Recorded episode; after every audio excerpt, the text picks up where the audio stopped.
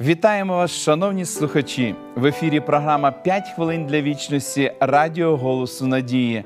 З вами її ведучий Володимир Гриневич. Не так давно мій друг надіслав мені на електронну пошту історію дещо смішну, але вона змушує задуматися. Один чоловік приїхав із засніжених Карпат на курорт в Турцію.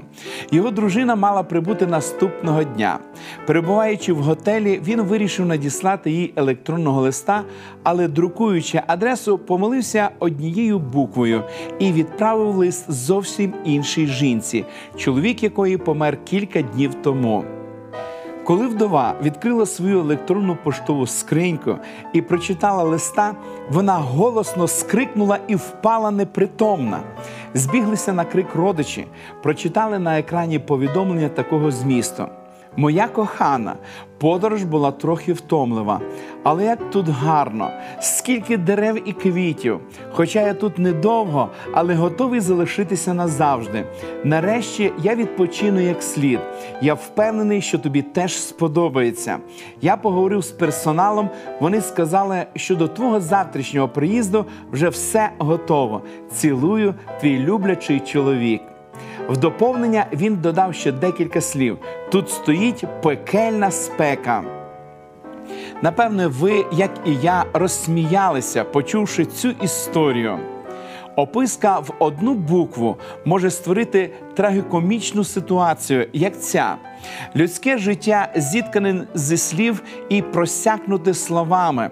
Письмова та усна мова це те, за допомогою чого ми в основному спілкуємось.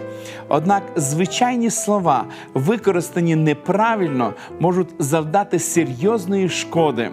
Використання мови має на увазі заздалегідь обдуманий намір, що впливає на життя людей.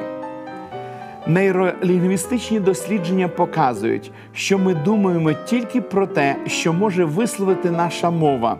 Іншими словами, чим менший наш словниковий запас, тим менше думок у голові.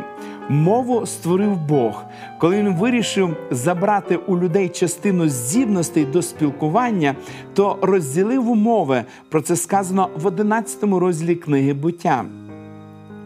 Однак Бог очікує, що ви і я будемо використовувати слова для побудови світу, в якому ми станемо ближчими один одному, а не чужими. Мова має сприяти життю, а не сіяти смерть, нести світло, а не пітьму, висловлювати найкраще, що є в людства, а не найгірше. Зверніть увагу на пораду апостола Павла. Не дайте себе звести, товариство лихе псує добрі звичаї.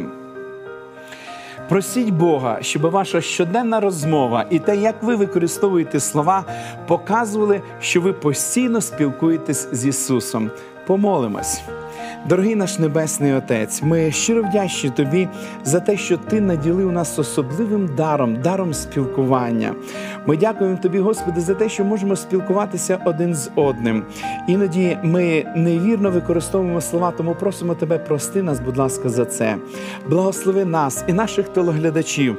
Допоможи, Господи, використовувати слова, які будуть сприяти побудові наших стосунків, а також прославленню Твого святого імені.